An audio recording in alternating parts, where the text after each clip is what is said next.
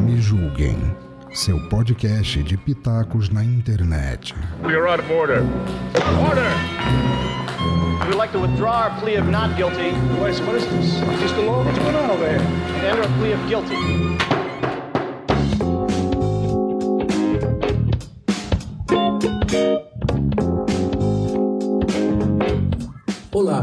Esse é o Sofá da Toca, nossa segunda edição. Já não somos mais calouros de, de Sofá da Toca. E esse é um podcast produzido pela Toca, é o podcast oficial do Suavemente 2022.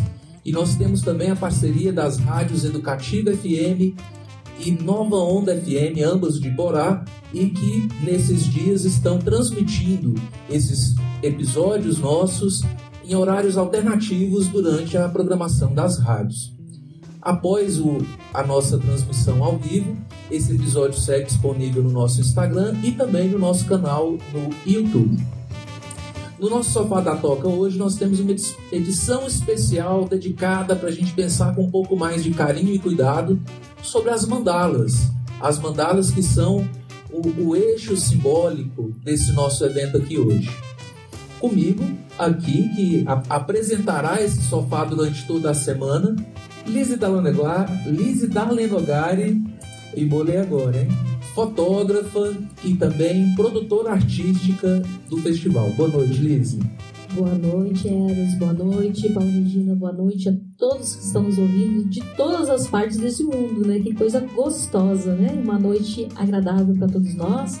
E aproveitem, tem muita coisa boa pra gente conversar hoje, não? E qual é a nossa convidada especial dessa noite, Liz? Uma alegria imensa apresentar essa mulher, uma grande mulher, essa professora, amante da educação, né? Ela não tem palavras para descrever a Paula, né? Paula Regina. Paula Regina é a professorinha da nossa escola do Bugre, né? Uma escola rural, com alunos maravilhosos que abraçaram suavemente de uma forma tão deliciosa, tão amorosa. E vocês vão conhecer um pouquinho hoje dessa história. Ok, vou só pedir os meninos para ver se consertam essa microfonia. Tá, tá dando um pouco. E eu acho que para gravação pode ficar ruim. Mas seguindo aqui no, no nosso propósito de esclarecer um pouco mais sobre as mandalas, a mandala pode ser entendida de diversas formas, né? Se, na verdade, ela pode ser interpretada de diversas formas. Há quem encare a mandala mais como uma produção artesanal, tem gente que vê na mandala uma coisa meio mística, é ferramenta de, da psicologia para ajudar em terapia, principalmente na, na linha analítica junguiana. É várias formas de olhar para a mandala, inclusive a, a, forma que a Adriane Marques olhou e construiu a mandala, que é, é, a identidade visual do nosso festival e que nós explicamos ontem, no, no episódio de ontem, como foi esse processo da construção daquela mandala. E há exemplo também da mandala que o Miro Souza está terminando de pintar, de construir, aqui em frente. Depois, já já a gente vai falar um pouquinho mais sobre essa mandala do Miro. Mas, Paula, uma das propostas nossas do festival, na verdade, repetindo uma atividade que fez muito sucesso na primeira edição do, do Suavemente ano passado, é a pintura colaborativa de mandalas. E você nos surpreendeu, porque a gente ainda não, nem tinha imprimido as nossas mandalas que a gente está distribuindo agora, e você já estava pintando as mandalas com os seus alunos. Conta pra gente como é que foi isso, Paula. As pessoas pensam que eu nasci prematura, né? mas não, eu nasci de nove meses. mas a gente sempre está tentando estar um passo à frente. É, o nosso tempo dentro de sala de aula ele é muito, é, muito curto. Eu digo que um dia tem 24 horas e eu fico com essas crianças teoricamente 4 horas por dia. Então a gente tem que fazer milagres para transformar vidas. E a gente tenta fazer isso. Então tudo que a gente não tem é, tempo ocioso na sala de aula. Então quando em conversa informal a Lise disse né, dessa possibilidade da gente integrar o festival através das mandalas, no outro dia eu cheguei na escola e já providenciei impressão. Porque eu sabia que na primeira oportunidade, na primeira tarefa que o menino gritasse, terminei, tia, toma aqui a tarefa, vamos colorir. Justamente nessa tentativa, sabe, de otimizar o tempo. Porque nós vivemos uma realidade diferente. É, as minhas crianças da, do Bugre, eles têm uma rota de 200 km diários para chegar à escola.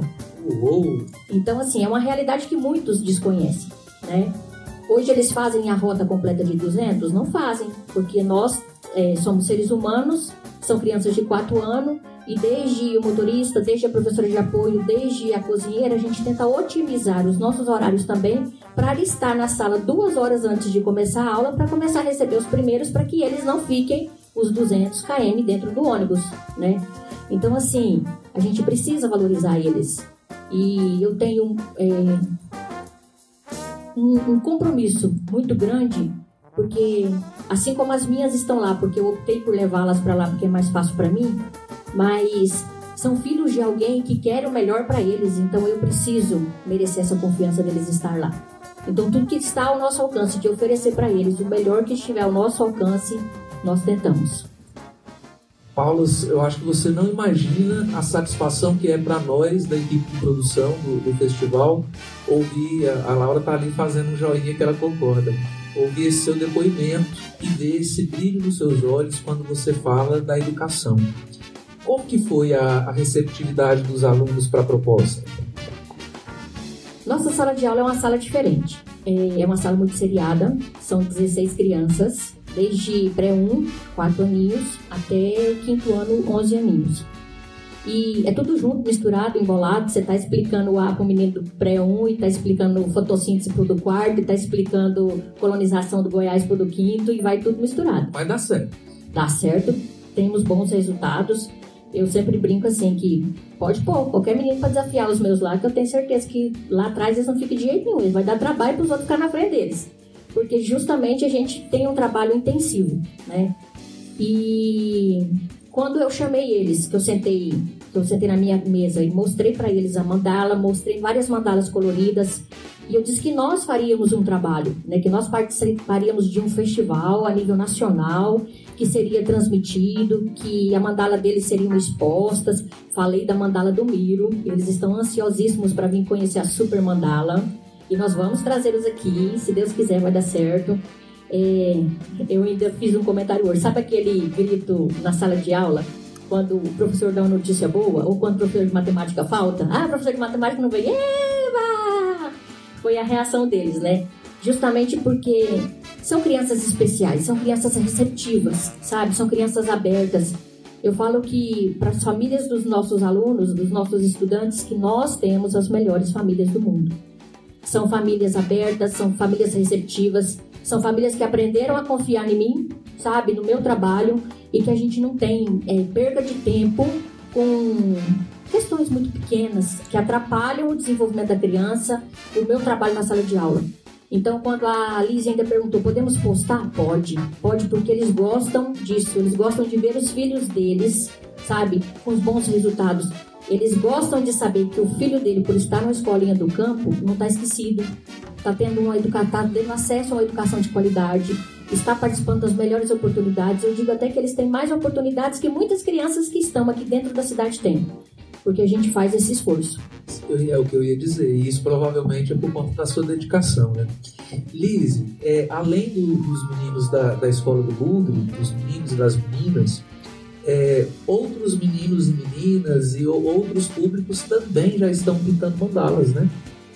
Já estão, já estão. Foi uma surpresa para mim quando eu cheguei na escola do meu filho, né, no CEP para falar sobre o nosso evento, né, convidá-los especialmente. Pena que não conseguimos fazer isso em todas as escolas, que é o nosso desejo, mas as redes sociais hoje nos trazem essa facilidade, né? E para minha surpresa, na, em todas as salas que eu entrei, eles já estavam sabendo do festival, já estavam pintando as mandalas. Provavelmente, o exemplo aí, né? As crianças da Paula incentivaram esses maiores, os alunos maiores, porque nós trabalhamos com o ensino médio no CEP Osório, a entrarem nesse desafio e abraçarem o nosso festival com, tanto, com tanta alegria, né? E eles estavam lá, todos né, entusiasmado, entusiasmados de ver a mandala deles também aqui. Então nós vamos ter uma junção de mandalas aqui dos pequeninos com os maiores, com os nossos familiares também. Acredito que todos nós estamos envolvidos nesse, nesse desafio imenso e grandioso que nos traz cura. Porque quando você para para pintar uma mandala, você está olhando para dentro. Né? Você está introspectivo e você está ali naquele processo. E Paula, quando você me disse que as crianças estavam ali, ela me passou os depoimentos das crianças, eu choro, né? Porque eu não, tem como se, como se emocionar. Eles escolhendo as cores, né, Paula, foi uma coisa fantástica, não foi? Assim, de pensar que eles estavam. Você deu um primeiro, né? Ah, não, a mandala é assim, assim, assim, mostrou as cores, mas partiu deles essa questão de colorir de forma individualizada de, de, da forma que eles entendiam que tinham que trabalhar aquelas coisas. Isso é fantástico, né, Paulo? Na verdade, a gente tentou desde o começo fazer né, dessa, dessa atividade proposta pelo Suavemente uma atividade de liberdade. É, é uma coisa que eu trabalho muito com eles enquanto crianças. Eu digo que enquanto mãe, arroz e feijão tá barato, difícil é educar, né? É dar limite, é ensinar o que é certo e o que é errado. E quando, enquanto professora também, ensinar a ler, escrever e fazer conta é facinho. Nossa, muito. A, a, a, o nosso desafio está em formá-los cidadãos de bem, mulheres e homens conscientes do seu papel na sociedade, que depois vá assumir esse papel com responsabilidade, né? E eu converso isso muito com os pais, demais mesmo, sabe? A gente senta para além né, do que é ler e escrever, e também do que é conviver, do que é respeitar. É, e aí, então, eu já fiz do processo de escolha. Nós tínhamos 15 mandalas. Né? Eu poderia imprimir uma só e falar assim, vocês vão colorir. Não, eu imprimi as 15, fomos chamando por grupo, cada um escolhe a sua. Nossa, tinha uns que queriam as 5, 6, não tinha, pode pintar tudo? Não, uma, por enquanto. Mas aí depois eu já tive um lá que é um dos nossos... É, das nossas surpresas, ele já pintou cinco, ainda levou mais duas para casa e já foi empolgado com a mãe, já vou pintar tantas. Olha só, e de repente está nascendo aí um artista plástico, né? De alguma forma, em alguma linguagem artística, que está ali aprendendo a ter uma relação diferente com as cores, né? Com tudo isso. Paulo, você já conhecia a, a prática da mandala ou, ou, isso era, foi uma novidade para você? Não, já conhecia. É eu venho de uma formação é, estudantil e acadêmica toda pública. Eu sou uma professora que defendo, acredito, apoio e incentivo a educação pública referenciada de qualidade. Eu fiz a minha, o meu curso na Unemat, Universidade Estadual de Mato Grosso, e foi na Unemat que eu me apaixonei pelos movimentos de arte, né? Mesmo sendo um curso diferenciado na época ainda, para o Nortão de Mato Grosso, e a gente vive extremamente isolado da universidade. Mas quando eu fiz o mestrado na UFMT em Cuiabá, e o Instituto de Pedagogia era do lado do IEL, né? O Instituto de Linguagens, de Psicologia, Filosofia, a gente às vezes dá uma fugidinha da aula do mestrado. Que é a vantagem de uma universidade, né? Você poder picar aqui e ali. E aí passava a compartilhar aqueles momentos, sabe, de arte proporcionados pelo Instituto de Linguagem. E aí eu conheci a mandala, né? Eu só não consegui parar para pintar uma, não sei porquê, mas não dei Acho que é o aceleramento, sabe? Eu falo que é, exigiria de mim muita concentração. É, e aí foi interessante porque eu tinha um, eu tenho uma criança que eu também achei que ela não ia dar conta de pintar, porque ela é extremamente ativa. E ela conseguiu. Dentro dos limites dela, ela escolheu três, quatro cores, ela pintou, ela conseguiu seguir um padrão e entender que aquelas partes eram todas das mesmas cores, as de fora todas da mesma cor. Então, assim, apesar de todo o déficit de atenção que é tratado neurologicamente de um laudo que diz que ele tem déficit de atenção e que a gente luta na sala diariamente para que ele consiga estar na sala de corpo, alma, coração e pensamento, foi uma atividade que deu resultado. E o que eu ia dizer, assim, não que a mandala tenha que ser com as mesmas cores e tudo isso, foi uma harmonia que ele encontrou, né? É, que, que é um pouco da, da graça da, da prática da mandala, você ir viajando ali e vai descobrindo os caminhos que os caminhos criativos, né, que você vai tendo. Mas eu acho que é hora de esquentar esse nosso papo. Eu tive uma ilusão de ótica ou o Miro Souza está entre nós? Miro Souza, chega mais, vamos bater esse papo aqui com a gente no sofá? Pessoal, para nós é uma honra, e eu não estou sendo exagerado nem demagógico, não. É uma honra mesmo ter esse moço aqui do nosso lado, esse senhor jovem, que é o, o Miro Souza, que acompanha a nossa história desde muito antes. Miro, tem umas fotos que eu gosto de olhar de vez em quando. São, é o álbum das fotos do primeiro Luau do Gira, que a gente fez, se eu não me engano, em janeiro de 2013, naquele gramado lá do, do Lago Pôr do Sol aqui em Corá. Você estava lá. É, você tem nos acompanhado desde sempre. Essa é a nossa história e de antes já a gente já, se conhecia, né? já tinha outras, outras parcerias artísticas. Bem-vindo ao Sofá da Toca. Fala uma boa noite pra gente. Boa noite, meus amigos. A, a, a honra é minha. Mais minha de, de estar junto com vocês, né? Porque é, é muito, muito gratificante, né? Ter uns amigos assim, que me interessam, assim, é, expor os trabalhos me interessa divulgar, né? Eu fico alegre com isso, fico satisfeito. É muito bom ter vocês ao meu lado. Para nós também é muito bom, Miro. Ter a sua arte aqui sempre perto de nós é, é algo que nós vamos falar. Nós vamos explicar o que está rolando. O Miro Souza, ele está pintando aqui em frente à toca uma grande mandala. É, você já mediu quantos metros que ela tem de diâmetro? De, de uma ponta a outra? É mais de 10.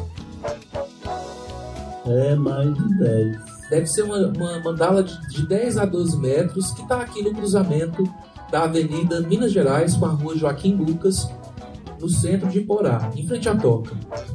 O Miro tá, ele, ele, fez uma exploração ali, uma pesquisa do trabalho dele. O Miro é um pintor de telas que eu te considero, Miro, o principal artista plástico dessa cidade. E é, é a pessoa que, na minha opinião, retrata uma, da forma mais genuína a cultura, visualmente a cultura daqui do Oeste Goiano. E o Miro, então, montou essa mandala aqui em frente com os elementos da obra dele. E nós estamos convidando o público, seja das escolas, como a gente está conversando aqui com a Paula Regina, mas também o público de qualquer público, de, de qualquer lugar, pessoas que querem participar desse movimento, dessa onda suavemente, a passar aqui na toca, vem pintar uma mandala aqui com a gente. Nós temos um cantinho separado para isso. Ou vem aqui recolher sua mandala para pintar em casa, onde você quiser, e devolva essa mandala para nós, porque nós vamos fazer um trabalho com ela para ela ficar um pouco mais resistente. E a sua mandala pintada vai compor também essa intervenção mandalas, junto com a grande mandala que o, o Miro Souza está falando. A gente estava conversando antes de você sentar aqui com a gente, porque nem todo mundo conhece a, a, a proposta, né? essa forma criativa de, de se pintar as mandalas. É, como que você, para você não foi uma novidade, né? Essa pensar nessa perspectiva, nesse formato. Vamos considerar mandala um formato. É, foi, né? Porque eu, eu imaginava que seria para mim pintar uma mandala diferente, não é que a gente já viu né? nas redes sociais. Mas aí como você pediu para mim escolher um, se fazer, criar uma mandala, né?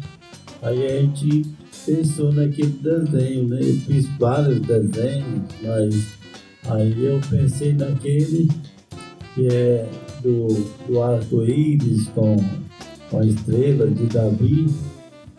Ah, aí eu gostei, aí você também gostou, né? Então. Sem certo. a gente se falar, porque a gente viu, eu vi separado. Aí eu, me falaram assim: a, a que o Miro mais gostou foi essa. Falei, eu também.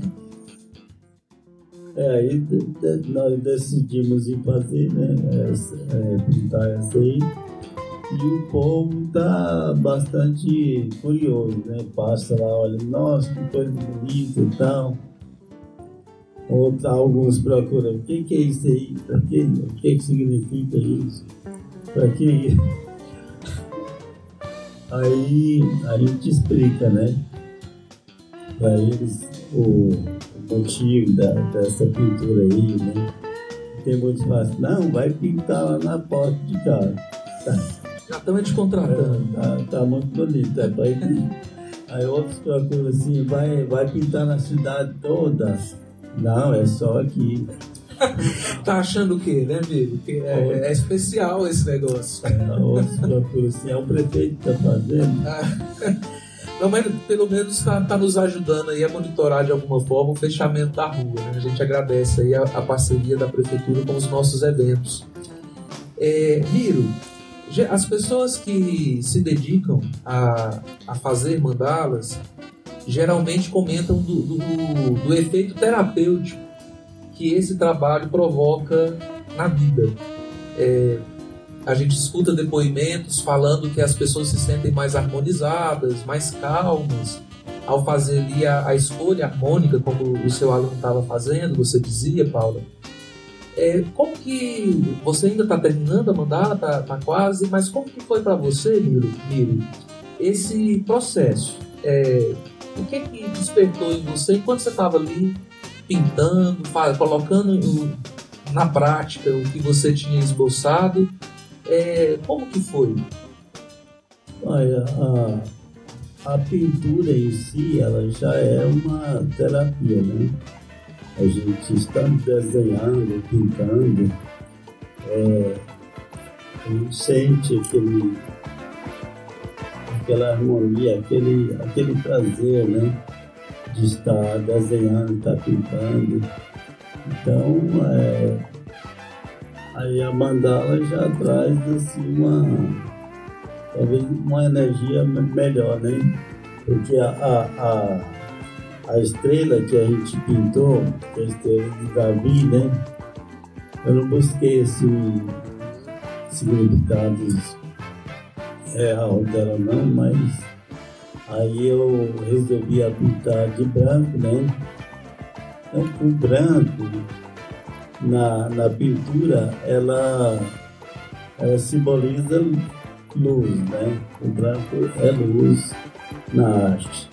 E também é, a, a, o branco, biblicamente, também é, é, é, luz, né? Porque tudo que é luz é bem claro, é branco, né? Então é, é a luz, a luz divina, né? é, é, é luz em todos os aspectos para nós. E o arco-íris, por exemplo, o arco-íris é, é uma aliança que Deus fez com, com o homem. Né? Na, na, na época de Noé, né? Deus fez o arco-íris, é, mostrou para Noé que seria uma aliança que ele não ia mais destruir a terra com, com água. Aí, aí Deus fez aquela aliança com Noé. Miro, é, eu olho para a mandala que você está construindo e eu consigo te enxergar tanto ali. Eu acho que a gente conseguiu atingir o objetivo que era que, que fosse uma mandala que tivesse a sua cara.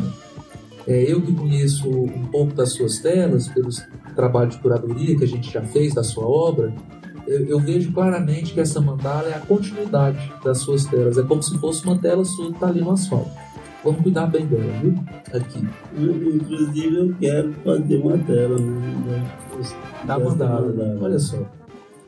É, eu vou pedir o pessoal daqui dos bastidores para me ajudar a controlar o tempo que a, eu, eu, perdi aqui um pouquinho a noção. Quando faltar 10 minutinhos para o nosso tempo, vocês me dão um sinal, por favor. É, mas, gente, é, a gente está falando de mandala e eu ainda imagino que muita gente que possa estar nos. Ok. A gente está falando sobre mandalas e eu fico pensando que muita gente que está aqui nos acompanhando ou que nos escutou falando isso pela rádio ou em algum lugar, talvez ainda não tenha entendido o que é isso. Lise, se alguém te pergunta assim, o que é uma mandala? Você responde o quê? Eu respondo que mandala está em tudo. Mandala para mim está em tudo. Está numa folha, ela está numa fruta. Porque mandala nada mais é do que uma forma geométrica, né? Que ela está ali, em tudo que a gente está vendo, né? E ela compõe isso de, no nosso cotidiano. Ela traz isso no nosso cotidiano. Se nós formos lá para o sânscrito, né? Ela quer dizer círculo.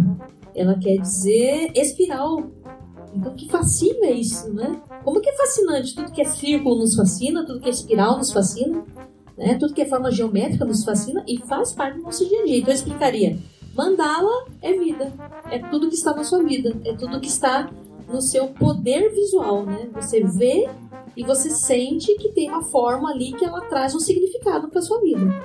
E, e, assim, Liz, essa coisa da forma circular está é, tá presente em todas as culturas pelo mundo, né? Em diferentes culturas a gente vê o círculo como uma simbologia muito forte, seja no alfabeto, seja na, na simbologia visual de outra forma.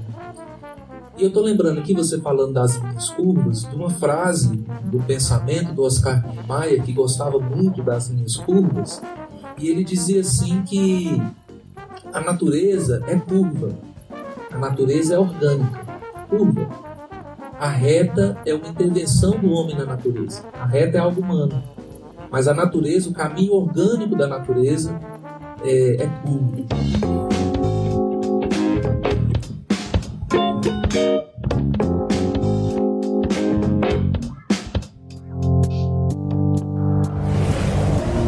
Programa é uma edição de Hype Productions.